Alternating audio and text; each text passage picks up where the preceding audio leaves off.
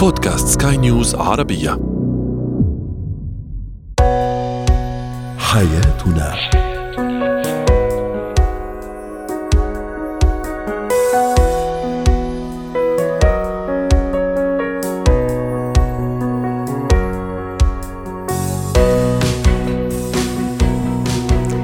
مستمعينا الكرام أهلا بكم. معنا إلى حياتنا فضاؤكم اليومي الذي يعنى بشؤون الأسرة وباقي الشؤون الحياتية الأخرى والذي يمكنكم الاستماع إليه عبر منصة سكاي نيوز عربيه dot com slash بودكاست وباقي منصات سكاي نيوز العربية الأخرى.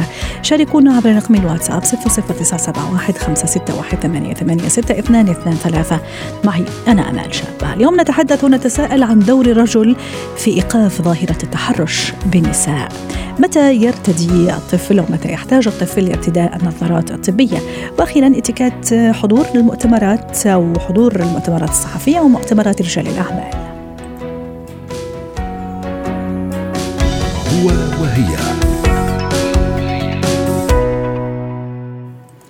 اليوم نتحدث عن ظاهرة التحرش بالنساء هذه الظاهرة المقيتة المنبوذة لكنها تطل بين فينة وأخرى برأسها في مجتمعاتنا ومعها تتبادل الاتهامات بين كل الأطراف وعن المسؤول في هذه الظاهرة المنبوذة في مجتمعاتنا. من أجل هذا طرحنا اليوم سؤالنا تفاعل موضوعنا أيضا للنقاش ما هو دور الرجل في إيقاف هذه الظاهرة ظاهرة التحرش بالنساء. للحديث عن هذا الموضوع رحبوا معي بلما جرادي. هي المشرفة على برامج الدعم النفسي الاجتماعي في مؤسسة أبعاد. هي مؤسسة تعنى بتمكين المرأة وإشراك الرجل في مناهضة العنف ضد النساء. نسعد أوقاتك أستاذة لما. أهلا وسهلا فيك معنا اليوم في موضوعنا اليوم المهم جدا وهو دور الرجل في نبذ وفي التصدي لهذه الظاهرة المنبوذة والمقيتة. كان سؤالنا التفاعلي أيضا ما هو دور الرجل في إيقاف ظاهرة التحرش بالنساء؟ تعليق يقول أن يساعد أيضا وينشر الأفكار الإيجابية وينبذ الأفكار السلبية. أيضا أن يحترم المرأة تقول هدى. أيضا وتعليق يقول أن يغرس أفكار أيضا إيجابية في عقل أبنائه وعقل أسرته بأن المرأة مخلوق يجب أن يحترم وأن المرأة لها دور كبير في المجتمع مثلها ومثل الرجل. أستاذ لما دائما في كل مرة تطل هذه الظاهرة برأسها في مجتمعاتنا. نسمع عن مثل هذه التصرفات المقيتة كما قلت. نطلع في وسائل الإعلام. ربما تطلع المعنية بالأمر أحيانا لا تطلع لكن الكلام يجري يعني بشكل بشكل صريح ونحاول أن نجد الحلول ونحاول أن نبحث أيضا عن الحلول. ودائما كلامنا يكون موجه للمرأة. ماذا عن الرجل؟ كيف يساهم الرجل؟ ما هو دور الرجل في إيقاف هذه الظاهرة ظاهرة التحرش بالنساء؟ بالبداية مرحبا يعطيكم العافية. أهلا وسهلا. كثير على الاستضافة. آه للحقيقة تنوقف عند هذا الموضوع. آه ضروري نكون عم نتفق بالبداية إنه ظاهرة التحرش آه الجنسي إن كانت بالنساء ولا بشكل عام هي ظاهرة مجتمعية. مرتبطة بقيم مرتبطة بأفكار موروثة بنظام بطريركي. فرضوا علينا المجتمع عن طريق تربيتنا عن طريق الأفكار المتوارثة من ناخذها من خلال عملية التربية ومن خلال ال system العام اللي موجود بقلب البلدان. ما عم بحكي عن بلد معين ولا عن context معين ولكن بشكل عام بنشوف إنه هالنظام ربانا على إنه النساء عادة تكون هي الأقل قوة هي الاكثر هشاشه هي اللي دائما بمرحلة ضعيفة دائما لازم تخضع إلى السلطة الأبوية أو السلطة سلطة الرجال. وبالتالي هالمجتمع منح الرجل قوة معينة وسلطة معينة يمارسها بطريقة خاطئة أو بطريقة تسيء إلى إلى إلى الآخر اللي هو عادة هن النساء. اذا نحن متفقين إن هي مجتمعية ولكن فاذا الحل بده يكون مرتبط بال الحقيقة اثبتت المقاربات القديمة بالتعاطي مع الظواهر المختلفة اللي بتمس النساء من بيناتها ظاهرة التحرش الجنسي. بمطرح من المطارح ما بدي أقول فشلها حتى ما أكون عم بلغي كل الجهود اللي انعملت ولكن أثبتت عدم فعاليتها بشكل كبير لأنه بعدها نسب العنف ونسب التحرش عم بتزيد ضد النساء. لأنه ولا مرة اعتبرنا إنه الرجل كمان له دور كثير أساسي بالحد من من هذه الظواهر. نحن إذا بدنا نقدر نقدر نكون عم نشتغل بطريقة سليمة بطريقة صحيحة. ضروري نعتبر الرجل هو مفتاح أساسي هو هو عنصر أساسي لحل هيدي هيدي الظاهرة. من خلال إدماجه من خلال إشماله بعمليات التدخل اللي, كمان بمطرح من المطارح هو ضحية هذا المجتمع اللي رباه على على على التفلت إذا بدك من القيم المجتمعية. وبالتالي أصبح يمكن هو الأكثر قوة الأكثر تاثيرا وبالتالي عم عم بيمارس هذه الظواهر على على النساء. جميل، أستاذة لما حضرتك ذكرتي مصطلح وكلمة تدخل، يعني إيش قصدك بموضوع التدخل؟ هل يكون تدخل يعني بمعناه اللي متعارف عليه ممكن يتدخل، ممكن آه، مثلا إذا حصل الموضوع في شارع ممكن يتدخل بقوة، ممكن يحكي، ممكن يتكلم، ممكن يردع هذا الشخص المتحرش، أم لا التدخل في في في في معناه الواسع؟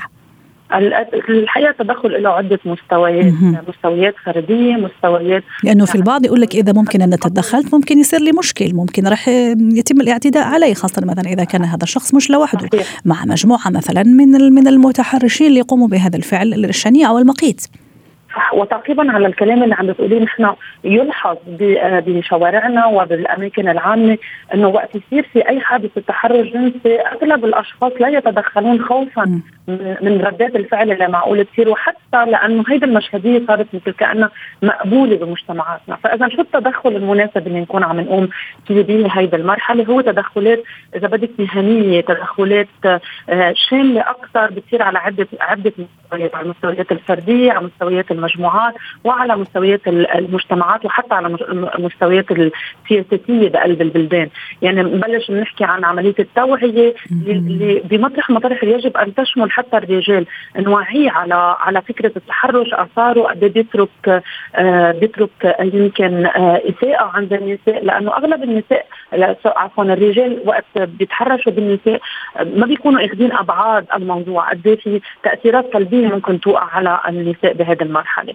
كمان تدخلات بتصير على على المستوى الأكبر بخلال من خلال التدخل عبر المجتمعات آه, تدخلات عبر نشر أفكار معادية أو أو أفكار آه، آه، يعني تسمح للرجال أن يكونوا هم من ضمن كمان الفئات اللي بيناصروا للحد من ظاهرة التحرش الجنسي والمستوى الأهم هو مستوى السياسات ومستوى القوانين. وضع قوانين مع آليات تدخل آه، حمائية للفئات الأكثر تهميشا بما يتعلق بالتحرش الجنسي وكمان يكون في تجريم لهذه الظاهرة. الحمد لله بلبنان مش من كثير وقت كثير زمان آه تم آه إصدار قانون اسمه قانون تجريم التحرش الجنسي وتأهيل ضحاياه قانون بعد جديد مثلا وحده من القصص اللي بنشتغل عليها نعرف المجتمع على وجود آه هذا القانون وكيفية الاستفادة من بنود الحماية اللي موجودة فيه وكيفية تأهيل الضحايا اللي معقول يكونوا عم يتعرضوا للتحرش الجنسي. جميل وفي الحقيقة يعني هذه القوانين كمان موجودة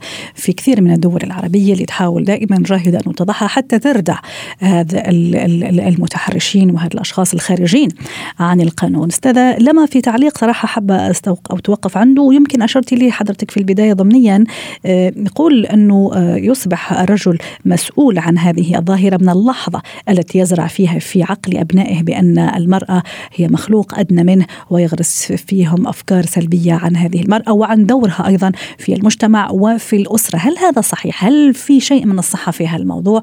وكيف فعلا نحن ننشئ رجل لما يكون هو طفل صغير وولد صغير على أفكار صحيحة وأفكار مش مغلوطة على المرأة ولا على دور المرأة؟ للحقيقة تنكون هيك عادلين بتوصيف آه، إذا بدك آه، الإشكالية. الموضوع منه آه، هو موجود فقط عند الرجال لما نحن مثل ما نربي أو ننشئ رجل ممكن يكون عم بيمارس التعدي على النساء بكل أشكالهم بيناتها ظاهرة التحرش الجنسي. كمان ننشئ فتيات والنساء ضعيفات غير مقاومات وخاضعات إذا بدك لمجموعة الظواهر اللي هي تسيء لكرامة النساء فاذا الإشكالية مش فقط عند الرجال ولا الإشكالية فقط عند النساء الإشكالية هي إشكالية مجتمع باكمله تبنى قيم آه، آه، تفرض آه، إذا بدك بعض الظواهر عن طريق إنشاء فئات أكثر ضعفا وإنشاء فئات أكثر قوة. وللأسف بمجتمعاتنا النساء هي الأضعف بالعادة والرجل هو الأقوى. هو بيفرض إذا بدك قوته بهذا الطريقة. فإذا كل ما نحن جعلنا الرجل هو جزء من الحل وجعلناه مناصر معنا بالحل قدر يظهر إشكاليات هذا النظام وهالقيم اللي موجودة فيه ويتبنى استراتيجيات التغيير. كل ما نحن قدرنا نحقق نجاحات أكثر مش فقط بعملية تمكين النساء لأنه كمان الرجال هن مثل ما ذكرت هن ضحايا هذا هذا المجتمع. ضحايا هدول القيم. فإذا نحن لازم نكون عم نشتغل بالتساوي بتمكين النساء وتمكين الرجال لحتى اثنيناتهم سوا يقدروا يتبنوا آه، قيم ايجابيه تغيريه يقدروا يكونوا متساويين وبعداله مجتمعية عند اثنين. أكيد طبعا وأكيد للمرأة دورها واحترامها وتقديرها كما للرجل طبعا أكيد ومن دون أدنى شك دوره وتقديره واحترامه ووجوده في مجتمعنا أيضا وكل واحد فيهم له دوره ويكمل الثاني. شكرا لك أستاذة لما آه، جرادي وحضرتك المشرفة المباشرة على برامج الدعم النفسي والاجتماعي في مؤسسة أبعاد ضيفتنا العزيزة من بيروت. زينة الحياة النظارة الطبية متى يستدعي أو متى يجب أن يرتديها طفلي ما هي الضوابط أيضا وما هي التعليمات التي ينصح بها الأطباء في هذا الخصوص. رحبوا معي بدكتور أحمد الخشاب استشاري طب وجراحة العيون. سعد أوقاتك دكتور أحمد أهلا وسهلا فيك معنا اليوم. النظارة الطبية أحيانا بالنسبة للطفل سمح لي على هذا المصطلح ممكن ضيف ثقيل ما يحبه كثير وما يحبده كثير لكن في النهاية صحته هي الأهم وصحته هي الأولى. متى أنا كأم أنتبه أنه طفلي يحتاج فعلا لنظارة طبية لأنه أحيانا دكتور أحمد الأمور تمام والأمور طبيعية إلين مثلا ما تكلمني إدارة المدرسة أو المعلمة أو المديرة تنبهني فيها أنه ابني أو بنتي مثلا ما عم يشوف كويس الحروف أو ما عم يشوف السبورة كويس أو ممكن عم يجد صعوبة في قراءة نص مثلا كيف أعرف أنا كأم أنه طفلي يحتاج للنظارة الطبية؟ أهلا وسهلا بحضرتك وبالمستمعين اتشرفت بحضرتك. وسؤال أكثر من مهم. آه، إحنا طبعا ما نتمناش ابدا إنه يجي لنا الأمهات أو الآباء آه، بأولادهم يعانوا آه، بعد دخول المدرسة أو بداية الدراسة. إن ده معناه إن إحنا متأخرين شوية صح. على اكتشاف المشكلة. إحنا دايما بننصح إنه لازم يتم فحص دوري وكشف مبكر للأطفال. كلهم عند عمر ست شهور. الناس يقول لي ست شهور ده وقت مبكر جدا ان الطفل لسه ما بيشوفش كويس. بس ده ده آه، آه، آه، التعليمات العالمية لطب وجراحة عيون الأطفال. بداية من ست شهور يعمل فحص. ثم بعد كده لو الأمور كلها كويسة جدا بيبقى المتابعة الدورية كل سنة. آه نفترض إنه الطفل لقينا إن هو يحتاج لنظارة طبية. وقتها هيبتدي يستخدم النظارة الطبية وهيحتاج متابعة دورية كل ست شهور. فأنا تاني أنا بأكد على النقطة دي. بداية من عمر ست شهور. طب الأطفال دلوقتي اللي عدى ست شهور أرجو إن هو يتم الفحص الدوري مبكرا. لازم إن إحنا نكشف عند طبيب وطبيب عيون وطبيب عيون متخصص في عيون الأطفال. لأن دول الأقدر والاجر آه، والأقدر على اكتشاف المشاكل المصاحبة لعيون الأطفال آه وده بالكشف المبكر زي ما قلت لحضرتك. رائع، دكتور أحمد أحيانا طفلي مثلا يقرب كثير لشاشة التلفزيون أو للآيباد أو للتليفون، أحيانا يميل راسه شوي وهو عم يكتب، أحيانا بيرمش كثير أو يغلق عينيه مثلا عند النظر في أماكن بعيدة من حوله. هل هذه كمان مؤشرات تخليني أنا فعلا اجري به واخذه على أقرب دكتور عيون ولا لا؟ إذا ما تكررت عادي ممكن يعدي الأمر بسلام؟ حضرتك يعني لخصت الموضوع بشكل أكثر من دق من دقيق يعني. آه، فعلا كلها مؤشرات. إنه لو قرب من التلفزيون لو ابتدى يبقى فيه آه، يرمش بعينيه كتير آه، يبقى بيقرب عشان يشوف أو لو في يعني إنه بيميل براسه لأي جهة من الجهات. في بعض في حاجات تانية ساعات لما يبقى يبتدي يقولوا إنه في زي آم آم تجمع آم اللي هو بنسميه الأكياس الدهنية في العين وتبقى متكررة. ده معناه إن هو في عيوب من عيوب الإبصار وما تمش اكتشافها أو ما تمش علاجها بشكل سليم. ففي الوقت ده آه طبعا لازم إن إحنا نفحص عيون أطفالنا علشان نكتشف الموضوع بدري إن إحنا عندنا مشكلة ثانية الناس ساعات بتبقى آه، مهملها أو مش مفكرة فيها اللي هي كسل العين. آه. كسل العين يعني معناها إنه آه، في عين من العينين. أو العينين الاثنين آه، المخ خلاص ما بقاش بيتقبل ارسال منهم بشكل جيد. وبالتالي يستخدم عين واحدة دون الثانية يعني. بالظبط ده ممكن يؤدي لحول وممكن ما يؤديش لحول يعني ممكن يبقى العين الطفل يبقى شكل العين سليم ويعني متساوي لكن يبقى فيه كسل في العين. فوقتها ده بيأثر عليه على المدى الطويل. فاكتشاف المشكلة بدري نقدر نت... يعني نتجنب وصول الطفل للكسل الفعلي أو الكسل الشديد جميل. بطرق علاجات مختلفة. دكتور أحمد بداية المشكلة. دكتور أحمد الموضوع الوراثي هل له دخل كمان؟ خلينا نقول مثلا أنا أبوه خالته جدته عندنا هالمشاكل في العيون. هل كمان هذا عامل قوي يخليني ممكن حتى أتابع بشكل أكثر من من يعني من دائم موضوع العيون عند طفلي؟ طبعا. العامل الوراثي اللي هو بيلعب دور مهم جدا.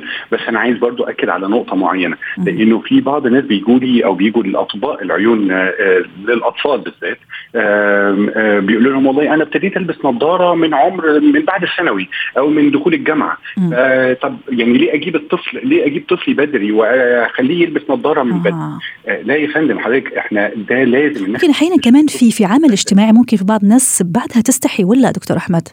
آه بس يمكن النضج بتاع الناس دلوقتي بقى عارفين ويمكن متقبلين الفكرة بشكل وهذا شيء كويس يعني. ده بيحافظ على عيون طفلي. أنا مش ده مش الشكل مهم بالنسبة لي بس مهم جدا إن هو يبقى طفلي بيتمتع برؤية سليمة رائع. على المدى الطويل. مم. طبعا إحنا لو حضرتك زي ما قلتي النظارات دلوقتي بقت حاجة مهمة جدا. إحنا دلوقتي داخلين كمان في عصر اللي هو استخدام ال gadgets والكمبيوتر والتليفونات وال tablets ودي مشاكلها كبيرة جدا وبتخلي نسبة حدوث القصر النظر بقى شديد جدا بقى يمكن أكبر نسبة كان دايما بنقول نسبة قصر النظر حوالي 40% دلوقتي نسبة قصر النظر في الأطفال وصلت ل 60 وهتوصل ل 80% رائع وعم تحكي عن نقطة كثير مهمة حتى نختم معها وعن مدعك على خير. دكتور ممكن كإجراء وقائي حضرتك ذكرت نقطة الآيباد والتليفونات والشاشات طيب ابني تمام عيونه سليمه ولله الحمد. ممكن كإجراء إجراء وقائي عفوا ولأنه مثلا بيشوف كثير تلفزيون أو بيشوف الآيباد أو يقرأ كثير ممكن أخليه يحط بين فترة أخرى هالنظارات. اللي بتساعده وتقيه ولا مو شرط؟ ده مش حقيقي. هو لو هو محتاج النضارة هيبقى محتاج النضارة لوجود خلل فعلا في الإطفاء. مش آه النضارات اللي هي الوقاية أو البلو فلتر أو الكلام ده كله لا أثبتت إنها ملهاش أساس علمي حقيقي مع إنه كان في بعض الأبحاث لكن الأبحاث الثانية آه قالت إنه ملهاش دور. فإحنا لو هو الطفل محتاج نظارات طبعا أنا بس عاوز أتكلم على نقطة أخيرة باختصار. إنه النظارات دلوقتي بقت أنواع صح. آه مختلفة. وأشكال وألوان. الناس مش بس كده. آه النظارات كلها اللي كانت موجودة دي اسمها نظارات أحادية البؤرة. فدي بتحافظ على النظر بيشوف بيها كويس. لكن دلوقتي بقى في technology جديدة اللي هي عدسات اللي هي متعددة البؤرة. في الأطفال آه في الأطفال. فدي بتقلل آه النمو أو آه طول العين. الفحص دلوقتي ما بقاش فحص زي زمان. إحنا بقينا كمان بنقيس طول العين بتاعت الطفل م. عشان إحنا عايزين نحافظ على ال axial length أو طول العين إنه ما يطولش زيادة فما يحصلش تمدد لقصر النظر فاحنا عندنا عندنا دلوقتي تقنيات جديدة تقلل حدوث كمان تطور القصر النظر على المدى الطويل للطفل. فاحنا مش بس بنحافظ لا كمان بنستعيد شوية من الإبصار ونمنع تدهور الإبصار على المدى الطويل. بدي أتشكرك دكتور أحمد الخشاب استشاري طب وجراحة العيون على كل هذه المعلومات الرائعة والأكثر من مفيدة وأتمنى لك أوقات سعيدة. اتكات اليوم في اتيكات رايحين للمؤتمرات مؤتمرات رجال الأعمال وحتى المؤتمرات الصحفية. ترى ما هو الاتيكات والطريقة والذوق والأدب اللي لازم نتحلى به في هيك مواقف وأماكن. رحبوا معي بالدكتورة سلوى عفيفي خبيرة الاتيكات والبروتوكول الدولي. سعد أوقاتك دكتورة سلوى. أهلا وسهلا فيك. أنا اليوم رايحة لمؤتمر رجال الأعمال في كثير من رجال الأعمال كمشارك ممكن كمشاركة ممكن أيضا كضيفة فقط نكون في هذا المؤتمر. ما هو الاتيكات القواعد والأسلوب اللي لازم أكون دائما يعني متمسكة به يسعد أوقاتك واهلا وسهلا نورتي الدنيا. طبعا مثل ما تعلمين سيدتي الفاضلة الإتيكيت مهم في كل جوانب الحياة إن كانت اجتماعية أو مهنية احترافية. فهنا أيضا لما الإتيكيت بيدخل في القواعد أو بيدخل في المؤتمرات وهذه المحافل الرسمية يصبح بمثابة بروتوكول. وهنا البروتوكول أكثر شدة يعني عارفة؟ إفساد قواعد البروتوكول قد يفسد أيضا أو الخلل فيها قد يفسد العلاقات الدولية أو العلاقات المؤسسية ليس فقط على المستوى الفردي. فلذا لابد أن يعني نقتدي جدا بالقواعد. مثل إيه مثلا؟ أول حاجة تأكيد الحضور. إن كنت أنا مشارك أو متحدث speaker أو حتى أنا ضيف لابد من تأكيد الحضور.